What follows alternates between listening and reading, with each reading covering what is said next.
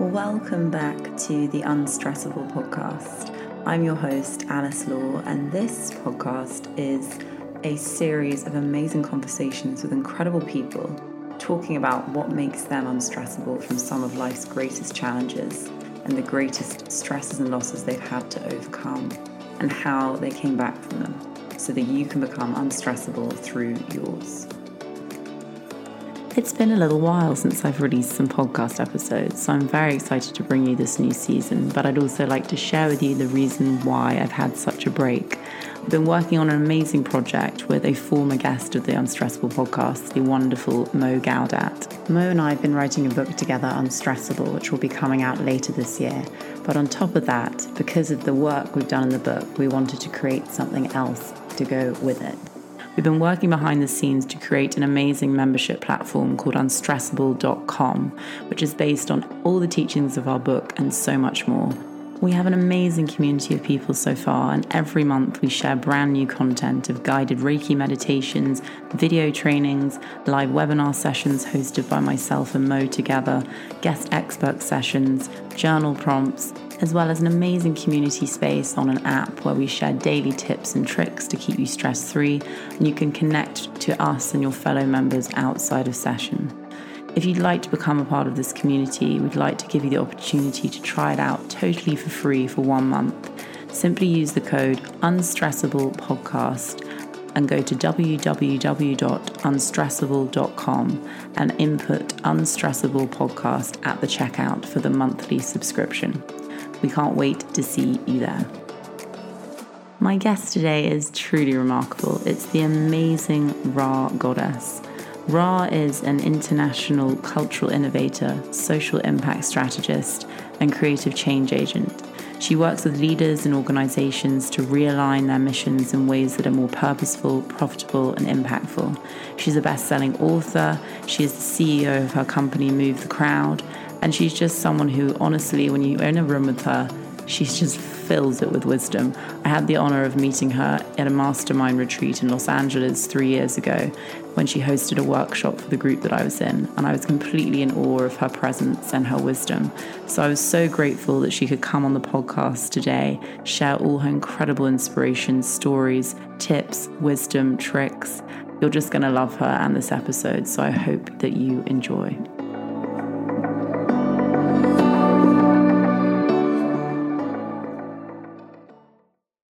Well, Rha, thank you so, so much for joining today. I'm so excited to have you as a guest. Um, as I said, I mean, I once met you a few years ago in LA when you took an amazing class at this retreat I was on, but I've read your book and followed your work since then, and it really is such an honor to have you. So thank you so much. Mm, thank you so much, Alice, for having me. It's my joy to be here. So I mean, okay, where to begin? Really, it's that, it's that thing with you. So I'd love for you to explain to the listeners just a bit about your own journey. So you know, you were a struggling artist to now being a huge CEO and change maker. How? What was that journey from you going from that point of you know really struggling to huge success and happiness? Yeah, I mean, I think um, for me, you know, in my roots are being a change of life baby born into what I call the intersection of civil rights and hip hop. Know, my parents were born in the 1920s um, and survived two decades of Jim Crow segregation in the United States. And so that was very formative for me in terms of the, the values that they instilled of family and community and education. Um, and, you know, I watched them, even with the best intentions, struggle you know so my joke was like you know we were we were big on change but short on dollars you know? Um, and went the path of many in terms of wanting to be more per- driven in the sense of community and organizing and my activism. And um, my joke is that I signed up for the poverty trifecta. You know, I was I wanted to be creative, an artist. I wanted to be an activist, and then I wanted to be a person of God. and it was like, okay, four, four, four, right, four again. Um, and you know where I believed and felt that my parents were very rich in values um, and what they cared about and in walking the talk of what they cared about, I think that there was a way in which the traditional indoctrination around race in our society robbed them of the belief that they could be successful mm-hmm. in terms of the societal standards of success. That there was on some level always would be a way in which they would have to buck the system or fight the system and would never get their due. And um, and I think so much of that inherited messaging for many years. And, and if we're honest, Alice, right, ways it was reinforced in our larger community, right, I think created um, significant challenge and struggle. Um, and uh, what's, I think, at the core of, of what has been the hardest part of the, the, sort of the transformation has been grappling with this feeling of belonging. Mm. And even if I look at the beloved souls that I have the privilege to work with now and every day, you know what I mean? Like, no matter where we live on the continuum, no matter what our histories, our stories, our cultural um, journeys have been, our orientations are, this piece around belonging. You know, do I have a right to exist? You know, yeah. um, and is who I am okay? I think are all of the things that we've we navigate, and so I don't feel like I was any different than that. So much of what I've had to heal and transform, and is that it's it's okay to be me, my sense of self, and and learning how to love that self and honor that self and care for that self and respect that self and invite others to respect that self. You know. totally. And so I think that's been the core um, of what has enabled me to then achieve the kind of success that I have as an entrepreneurial soul coach and artist and change maker. Um, because I've finally been willing to believe that I matter and willing to show up in alignment of what uh, I think has been my divine appointment and destiny and um, and deliver in relationship to that appointment. yeah. yeah, I love that. And I think that's such a good point. Like you say, just the word belonging, like the amount of people, you know, you, I think everyone in the world has felt at some point, oh my God, do I belong? Where do I belong? Who am I? All these questions, whether you're willing to say them out loud or whether you just think them for a second yourself, it's yeah. definitely an ongoing collective theme of you know humanity. I think. Um, yeah. But yeah, I, I love to love to come back to that more when we go through all the other the other wonderful things I want to ask you for pearls of wisdom. but um, before we go down that route, so for you at the beginning of that journey, was that a stressful time for you? Did you find that you were in stress? Oh, incredibly so. Yeah, I mean, I think there, on the one hand, there was a um, sense of the way that the world was and kind of what I needed to do in order to survive and thrive, doing battle with the world I wanted to have. And person I wanted to be. And I think, um, you know, certainly for me in the time that I came up, you know, um, we didn't see the kind of diversity celebrated that we see now. And many people would argue we still have a long way to go, right? Um, we didn't feel the level of permission that I think on some level we feel now. And again, you know, um, it's all relative. I'm clear you all. But, you know, I think for, for me, you know, 20, 30 years ago i didn't i didn't feel the same kind of liberation or sense or permission. And so i think it felt very stressful because it was sort of like you know can i really have this? Am i really entitled to this? Does my history or an arbitrary identity that somehow society determines is not the mainstream or is not the desired look does that get to dictate what is possible or not possible for me? And so you know, a lot of what fueled me, and I think it really comes from the narrative implanted by my parents, was that we always looked to people who were defying the odds. And I think in many ways, those models served as incredible inspiration, but they also served as a lot of pressure. Mm-hmm. Because in essence, what we were saying is that in your day to day existence, it's a fight. and you know what it means to put your nervous system in a situation where you're always fighting. You know, the nervous system never gets the opportunity to reset. It never gets the sense to, to calm itself. There is never a clear sense of safety. And, um, and I know that even for myself, that there was a point in my journey where I looked up and realized that so much of my baseline, my energetic, emotional baseline, was in fear mm-hmm. and survival. And it was like, okay, how do I begin to take my body and my mind and my spirit out of survival and into, you know, I don't know people call thrival or, you know, or just, or just even peace for me. It was kind of like, can I get to peace? Um, and so, you know, I think the, um, the recognition of just how much stress I was under, both in in sort of feeling that sense of being under attack on some levels, right? As well as this pressure to want to make things better, not just for myself, but for others, I think created a really um, very unstable foundation to try to build, you know, a life or anything else. Yeah. Yeah, definitely. Would you say then obviously that was a very stressful and unstable time for you like you say always in that fear mode. Um, what is the greatest stress or loss that you've personally been through and had to come back from?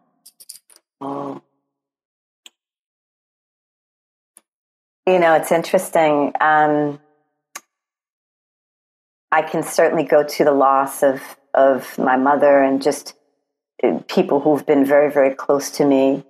Um, but if I take it a layer deeper, I think it is the loss of the sense of self. That the, that the beginning of sort of my own coming into the realization of myself and the feeling that something was wrong or off or flawed or not okay, I think is the thing that I will probably always be working on on some level. Do you know what I mean? To feel yeah. a sense of true inherent peace and okayness and aliveness and love and appreciation at the very, very core without having to do or prove or mean or you know what I mean. Yeah. I think that's the thing, at least for me, and I feel like um, probably no mistake here. That's the thing I, I feel that I'm working to help heal in others as well. You know, just to mm. hold the space for the belief that the fullness and the truth of who they really are is more than enough. Yeah. And is more than okay. I love that because you talk about in your book, which is amazing. If anyone hasn't read Rha's book, it's so so good. I'm going to put it in the in the show notes. But you you talk about in the calling, you know, um, what it means to stay true to yourself. So for those listening, what do you believe it actually means to say to, you to true to yourself? I think obviously these days a lot of people actually don't have any clue who they are half the time. So how do they come back to that truth? You know?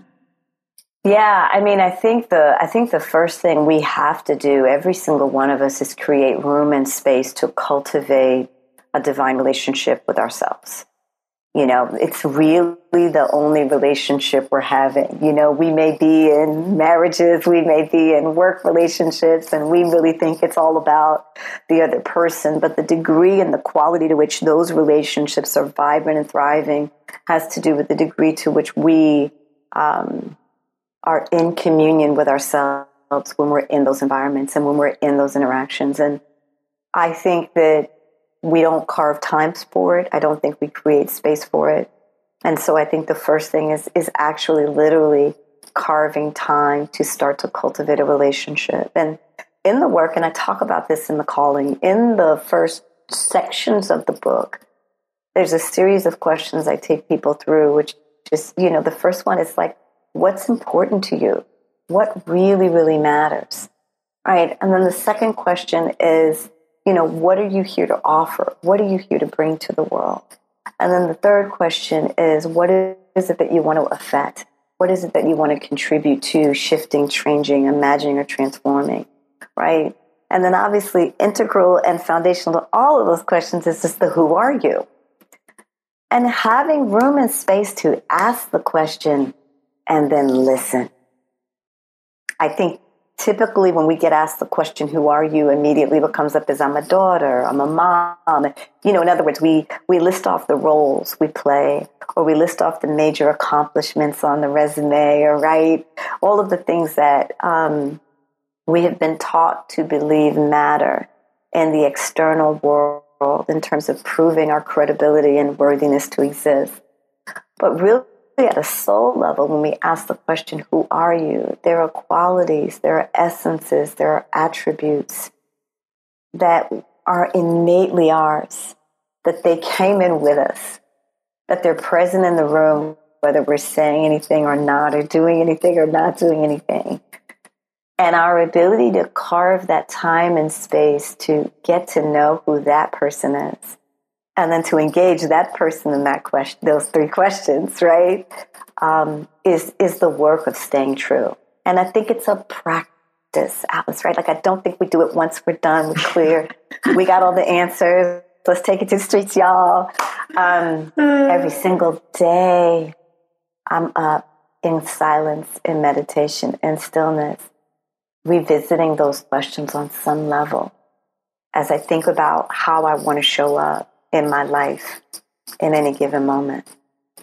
Yeah, I think it's so interesting, like you say, just asking that question, you know, who are you? Because so many people, like you said, would answer with those labels. But if they're the sort of really funny part about that is like, well, okay, there's over 7 billion people in the world and everyone answered with some form of label that's very similar to one another, we'd all be exactly the same. And as we know, we are completely different. So it's really about going, like you say, to that to that soul essence and really understanding who you are if none of that existed, right? Just yeah. going past all that. Um, so when you think of the your purpose, okay, so that soul has that one purpose. I believe that we all have a purpose, and you know our own unique gifts. And you talk about the concept of dharma. Yes. Um, which I'd love for you to explain for the listeners because I think it's um, sometimes also sometimes confused with karma, which it's not, just to be clear. Yes, no. what Dharma is and how you can sort of explain that and how we can start to understand how to follow our own. Yeah, I think when when we've traditionally heard the word Dharma and, and you know it exists in the Sikh and Hindi traditions, um, you know, we've heard sacred duty, we've heard vocation, we've heard the orderly path, we've heard the way of life, we've heard your destiny, all of these sort of things that are about um, pathway. And part of the part of Dharma and the definition of Dharma that we don't hear a lot about and we don't talk a lot about is your true nature. Right, so I began with talking about this part of you that is not about the labels, this part of you that that is truly about the qualities and the attributes of your soul. You know, the beloved Dr. Wayne Dyer, may he rest in mm-hmm. peace, used to call it your I am essence. you know, it is that that part of you that just is and it vibrates at a particular frequency and it has very specific qualities and attributes that are integral to who you are. And when we speak about, and I in the book particularly speak about Dharma in our work at Move the Crowd, it is really about your true nature expressed as your highest contribution. And that there actually is a direct correlation that the more of ourselves we become, the more naturally and innately we begin to express in alignment with what it is that we're here to offer and bring to the world. And so the work of, of Dharma for us is about realigning that, right? Recognizing, owning, claiming, embracing, and expressing more of who you truly are in service to what it is that you're here to offer and bring and give to the world. And that those two are inextricably linked and connected. And that actually, when we're in it, when we're honoring it, what we're here to do comes so naturally and so easily to us that we would almost have to force ourselves not to do what it is that we're here to do. You know, right now it's like, oh man, I got to fight to get to my calling. You know, I got to struggle to get to my purpose. And the truth is, the more that we come home to ourselves, the more that those things naturally begin to emanate as wants and needs and desires from us. Yeah, I think that's such a lovely way of putting it, and I um, I truly believe that. I mean, I was saying to you, it's no secret to listeners that I'm, I'm bringing out a book later this year, and the ease of how that happened and who I'm writing it with was like it was effortless. It made no sense logically that we're writing a book together, and it was like I said through a podcast. But I truly believe it's because I'm doing the thing that I'm meant to be doing. You know, yeah. so it's yeah. uh, like you say that kind of that flow, that just ease of being like, okay, this is the right thing, clearly, because I'm not struggling yeah. to create that then. Um, so yeah, I love that concept though of Dharma. I mean, what would you say then to people who, because I think a lot of the blocks that people naturally come up against, which I hear people say is like, oh, I'd love to do this, but I need to pay my bills. I'd love to do this, but I'm not going to make any money. I've got a really secure job and I can't get that up. Yes, and that's the yes. common narrative, right? Do you find common narrative? Yes, no question. And I mean, I describe it in the book as sort of the number one reason why people often say they can't is I got to pay the rent. And we've been at a very, very deep level indoctrinated as a global human family. We've been indoctrinated to believe that we have to trade. There has to be that negotiation. In other words, in order to survive, you must do things that you do not want to do, right? In order to make it.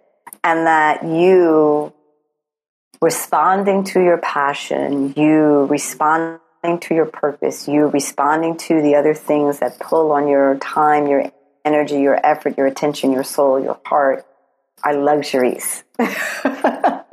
right? Are luxuries. And this is the way that we've oriented our world. Yeah. And part of what we've got to be willing to do is is to challenge that and really be willing to say that actually maybe something else is possible if I align with what I really want to do and I'm willing to create time and space to figure it out in terms of how I then how that then becomes something I offer and I give to the world and I can organize it in a way where I'm actually able to share it and there are people who it attracts and magnetizes who are willing to invest in it, that actually that exchange and the commitment to that exchange can produce another kind of success that could be beyond what we imagine. The believing that that is true, right? Because this is the conversation of alignment, right? And, and I talk about this again in the call that, that success is a function of alignment. And what that means is when we are in alignment with our vision and our mission and our purpose, and we are showing up in our full self, and we are making our highest contribution, that we magnetize the opportunities, the collaborators, as in the case of your book, right? The you know the the actors, the all of the the beautiful blessings that enable us to make manifest whatever it is that we want to manifest.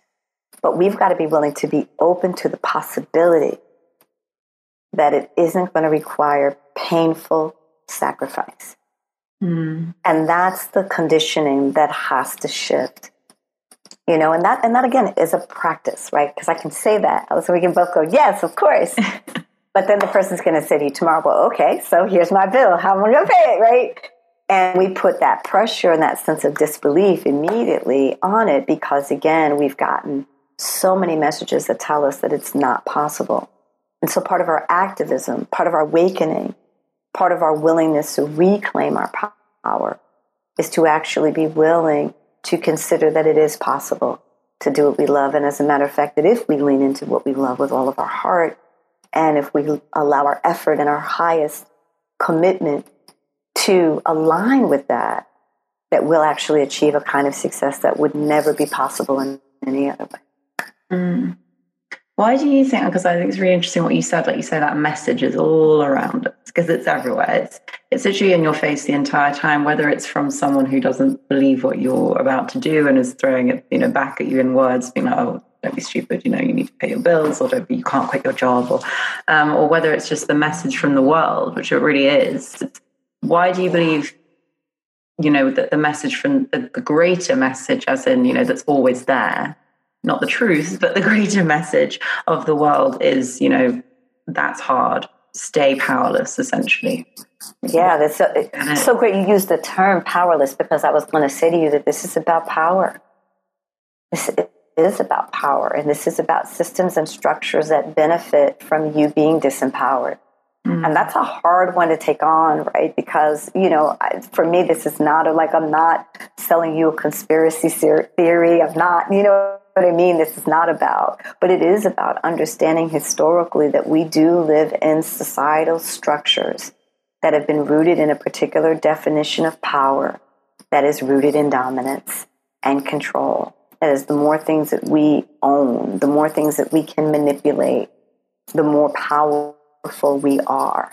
And we're awakening and recognizing that that, that, that can't be the only definition of power. And as a matter of fact, we would even challenge whether or not that's power right? Because as we watch the structures of our economy, which have crumbled three times in the last 20 years, you know, again, we can point to all of the signs.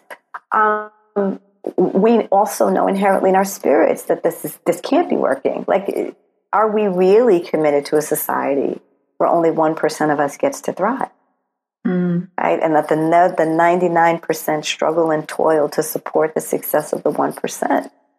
I don't think anybody's consciously like, yeah, this is what we're signing on for. But this is unfortunately what we have been indoctrinated to participate in.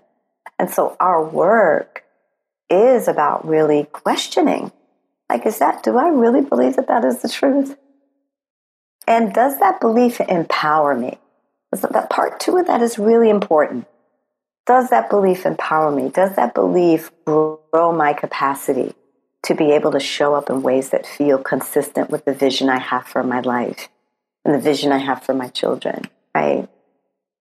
And so I think our opportunity to challenge and our opportunity to question is integral to our ability to really then start to go, maybe my purpose doesn't have to be this thing I'm holding over on the side with the one day someday banner or on the one day someday shelf, but that maybe my purpose is something that actually can be more integral to my day to day. And I can believe that if I've got more meaning, that I've got more capacity to attract and deliver on this vision, a different kind of vision for success and a different kind of power.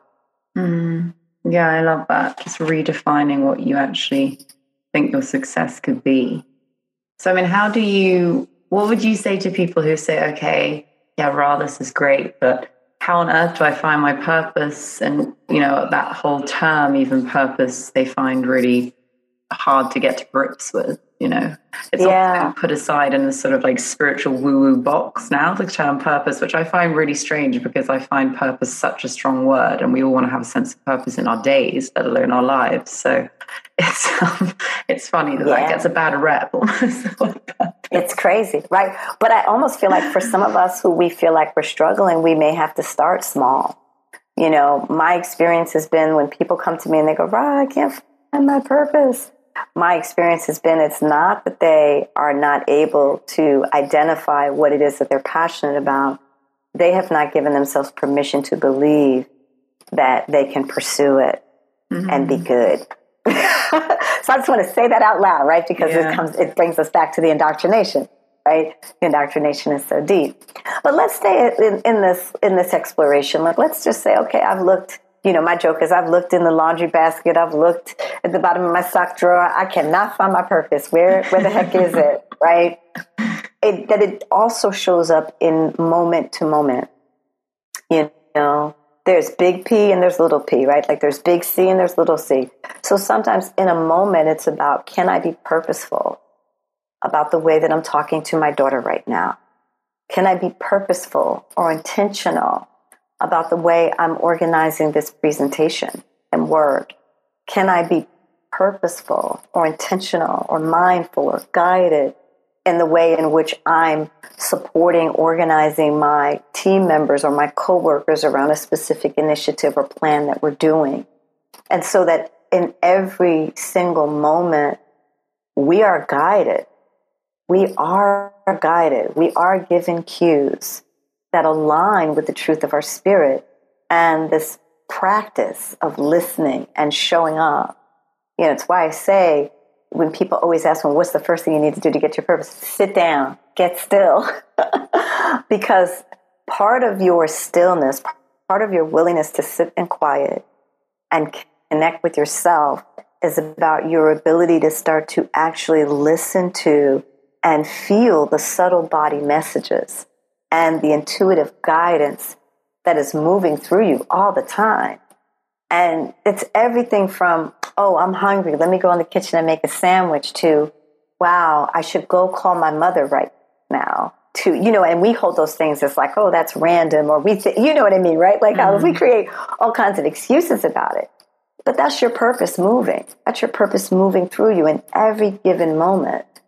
And our ability to grow that and deepen our relationship and connection to that inner guidance, that wisdom, that wise way that often is helping us discern left, right, up, down, is also our purpose in action and moving.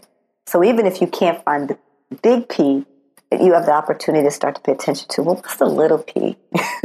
yeah. Right? Or the big call. You start thinking to the little call. Where are you, what are you being called to do right now? oh, I need to have a conversation with my husband, or oh, I need to talk to my partner, or oh, I need to, right, fill in the blank. But those urges and impulses, when they're grounded, are coming from something deeper than just your mood. mm. I love that. There's something you said in there that really made me think of this uh, study I was reading the other day about how they've found that actually for every, so for children, for every year of their life, all they need is one minute of purposeful interaction and conversation with the parent to get what they need. So, like one minute for a one year old, two minutes for a two year old, which sounds so little, but it's because we're so used to having these conversations with people where we're not actually properly paying attention or we're checking our phone or we're looking at the other child or, what, you know, just various things. So I was like blown away by that, but I was like, God, it actually makes so much sense. So it kind of comes back to like what you're saying about actually being purposeful in all your tiny little interactions. Yeah. Whether it's, you know, making your cup of tea or Yeah, it's the practice of being present. Mm. The practice of being here, not in our heads or on our phones or in our to-do list. It's exactly what you're saying. And that that is actually a practice for us. I remember somebody asked me one day, what is the biggest enemy to your purpose? And I said, Oh, that's easy distraction. Mm-hmm. And the mm-hmm. degree to which we are all so driven to distraction. And I'll share a little little story because um, it, it happens to me often, where I I'm sitting in my office and I may say, okay, I'm going to go into the kitchen and I want to, you know, I'm going to grab a cup of tea and come back. I'm working on a whatever a, a book proposal or whatever I may be working on at a given time, a talk or whatever. And I go into the kitchen, and the minute I get to the middle of the kitchen, I see something that's out of place, and I'm like, well, let me just shift that plant. Or, wow, you know, that plant needs a little bit of water, and actually, you know, maybe I should move it into the sun. And, you know, and then I'm like, oh man, and then that rug's twisted, and you know what I mean? And 20 minutes later, the cup of tea is forgotten. Yeah. Whatever I was doing in my office abandoned. Y'all hear what I'm saying? And it happens that easily it happens that easily to all of us, even with the best intention. And so, our commitment to our practices that keep us grounded, that keep us connected to our own life force and our own soul and our own center of gravity. And then that keep us connected to the things that we say are important and matter to us is everything. Yeah, I love that. It's so true. I think so many people can relate to what you just said. Especially for those that work at home. I mean, I do. And then you're suddenly just like, you've got something that's distracted you in your bedroom. And you're like, why am I in here? This is ridiculous. Yes. so easily done. So easily done. Oh, I love that. so I love, um, you know, you talked about in your book as well that concept, obviously, of fear and love. And, you know, I've read the Course in Miracles, and I, I, love that. What you know they say in that is that um, we're only ever acting out of two places: fear or love. And I think people can find that really hard to come to terms with when they first read it because they're like, well, how can that be the only two places, you know? But there's so many more layers that go on top of those two things, right? But yeah. that's the real essence. So, how do you sort of, how do you yourself decide whether you're acting from fear or acting from love? Mm-hmm. I've learned over time to really listen to my body. And when I'm in fear, there's a certain way that my chest gets tight. Uh, there's a kind of uneasiness I feel in the base of my spine.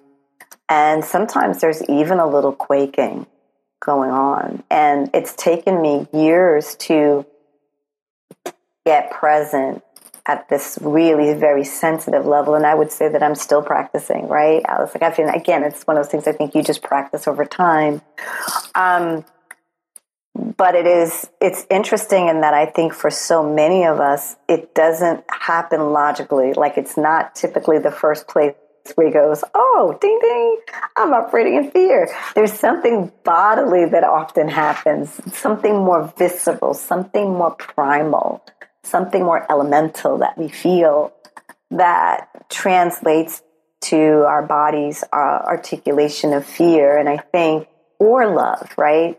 And I think our ability to tap into and touch into the body is another beautiful barometer for what's going on. And so for me, my first place that I go is my body. Like, okay, how am I feeling about this? You know, if I also sometimes if I feel a kind of a grasping or clasping kind of energy or a sense of desperation or deep concern or worry. It's like, oh, fear. That is 100% fear, you know, right? And then often my body, when it, as soon as I say it often to myself, then the sensations get even more heightened. It's like, oh, right, okay, that's what's going on. And so having my body is that first place that I tune in. The second thing I will notice is that my mind, if I'm in fear, my mind is noisy. I am saying a lot of things inside y'all. I'm having a lot of internal conversation. Well, what if they did that? What if they What if that? But how come like that? And you know, and I didn't like that. And whoa, y'all! it's like in stereo times ten. Then I know. Okay, I'm afraid. You know, and I have to kind of come back when I'm in love, there's a weightiness, there's a groundedness, there's a sense of kind of gravitas to my energy where I feel really rooted, whether I'm seating or I'm standing, I feel weighted to the ground. And then there's just like a laser clarity. Mm. You know, I'm not in, it's quiet. And there's one voice and it's speaking very clearly. Do you know what I mean? yes, not 10, you know. I also will notice um, my heart, you know, so when I'm in fear, my chest's very closed, very tight. Sometimes maybe even my shoulders are a little hunched.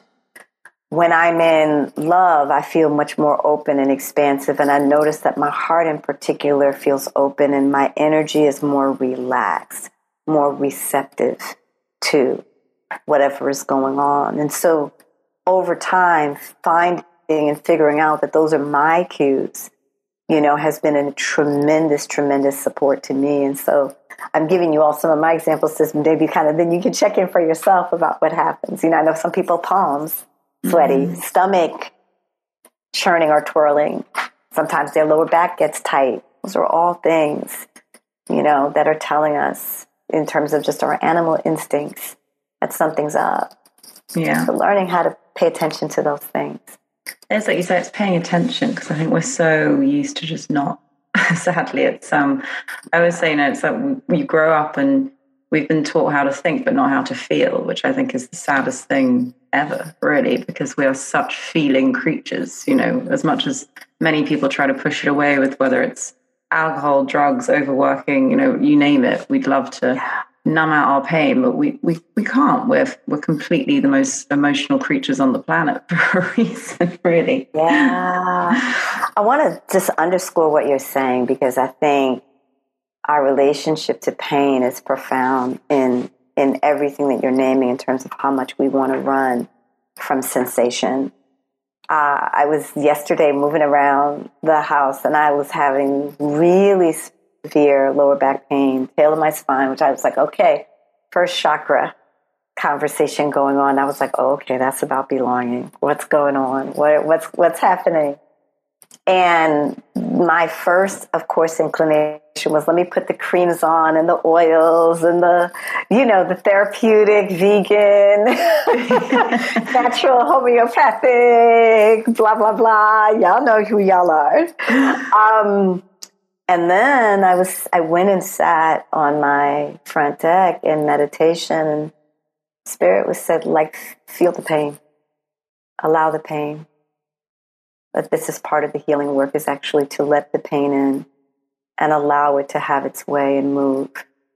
And so yesterday, literally my day was allowing myself to just be in pain and not judge it, not try to run from it, not try to fix it.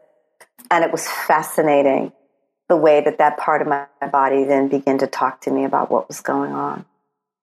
And I experienced, even in the midst of the pain, this profound sense of gratitude that this was an opportunity to work through something that was very old and very deep. Mm. And if I gave myself the room and the space to allow this to work itself through, that I would be healing something fundamental to the core of my being. And I was like, okay. Yeah. It's like it, it's just about being courageous enough to give yourself that space, right? Because it's it's not easy, you know, and that's not what what I, what either of us are attempting to say. You know, like oh, it's so easy, just sit with it and carry on with your day. You know, it's, it takes courage, right, to really actually sit with those feelings. But it's it's a courage worth having for you know so many reasons, and yeah. the peace we get um, eventually after that. I mean, what does what you know, I love the word peace, and I think it's again another word that people can have some funny connotations to. Mm. So, what do you believe? What does peace mean to you? Yeah, for me, the the peace really is the absence of disease and distress in my being. That's different than in life or in circumstances yeah. or even in my body, because I will tell you, there was some serious things going on in my body. But my being, my being was aligned. My being was at peace. Like this, this wants to happen.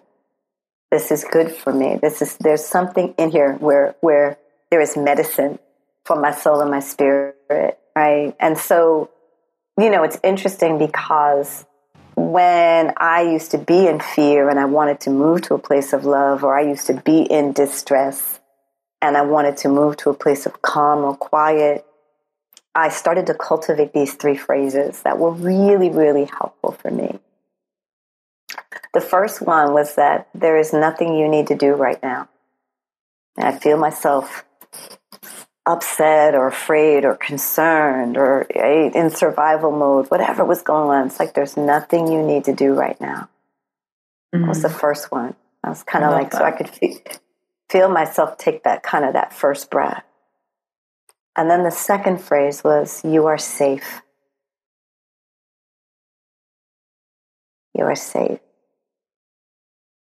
Because often when we're in fear, something's being activated from the past. It's never was unless we're facing a saber-toothed tiger, y'all. right? Which it happens. Listen, I feel you. But I'm just saying, if it's not the saber-toothed tiger drooling on your your your Pro-Keds or your Converse sneakers, this often triggered by something in the past. So telling your body, your nervous system, your being, uh, you're safe. So I say to myself, you're safe. And then the third thing I would say to myself is it is okay to feel whatever you are feeling. Inviting and allowing the emotional body and the wisdom of the emotional body to move. And I think, just to your point, uh, our societal condition of avoiding, suppressing, moving, sedating around our emotions uh, hinders us from building a capacity to actually work with a whole other form of intelligence. Yeah, definitely. I love that you say that. I think it's so true. it's so true. It is. It's like just the, the you know, putting um, logic even over intuition for however many past years that you know modern 21st century has. And I truly believe, like you're saying, your senses, your emotional being, your intuition, your spiritual being. I mean, your intuition is the greatest gift we have. You know, it's hundred percent. And this is all you know, old paradigm power this is part of the challenge of all paradigm power is that we've been flattened. I'm going to say it, y'all. We've been flattened. Mm. You know, we've gone from being five dimensional or maybe even nine dimensional to being one dimensional. And that's part of what we're reclaiming, I think, every single day. We're reclaiming our right to have all of the facets and aspects of who we are live and co create and exist and create that alchemy, that unique alchemy that is only us. Yeah. It's, so when you you talk about flattening and stuff, I think that's a good that's a good word. But the, you obviously work with change makers in the world, and you are one yourself. I mean, if the sort of we've been flattened, what do you think is the greatest change the world needs to see these days? Yeah, I think it is the you know, and and change makers. We all are right. If we say yes, I think it's the coming home to ourselves I think it is the re embodying of the truth of who we are, whether we call it the return to Dharma, whether we call it the going within or the sitting in silence or the soul reclamation. You all, we got so many names for it, for the healing, right, of the trauma. Um, we have so many different names for it, but the, but it's the it is the coming home to our sense of self that is the most traumatic change that we can facilitate and be fostering in the world right now because then when we put our hands on traditional forms of power and we start to pull those levers and those mechanisms, love will be present, compassion will be present, empathy will be present, perspective will be present, a commitment to the whole will be present right? Mm-hmm. And what we have right now, unfortunately, is a lot of disembodied leadership, pulling levers. Have the puppet show. you know what I mean? On the name of, in, in behalf of. And, you know, we, we watch sometimes in awe of just how outside of our nature is you know what I mean, in terms of our essence. And yet at the same time, we grapple with the fact that this is, these are some of the choices we're making and that this is a part of the nature that has been cultivated, right? And we, we're, our work is to reconcile that. Our work is to realign that within ourselves first and foremost. And then to be the opening for that to be realigned in the relationships and the ecosystems and sphere of influence that we have in every part of our lives. Mm.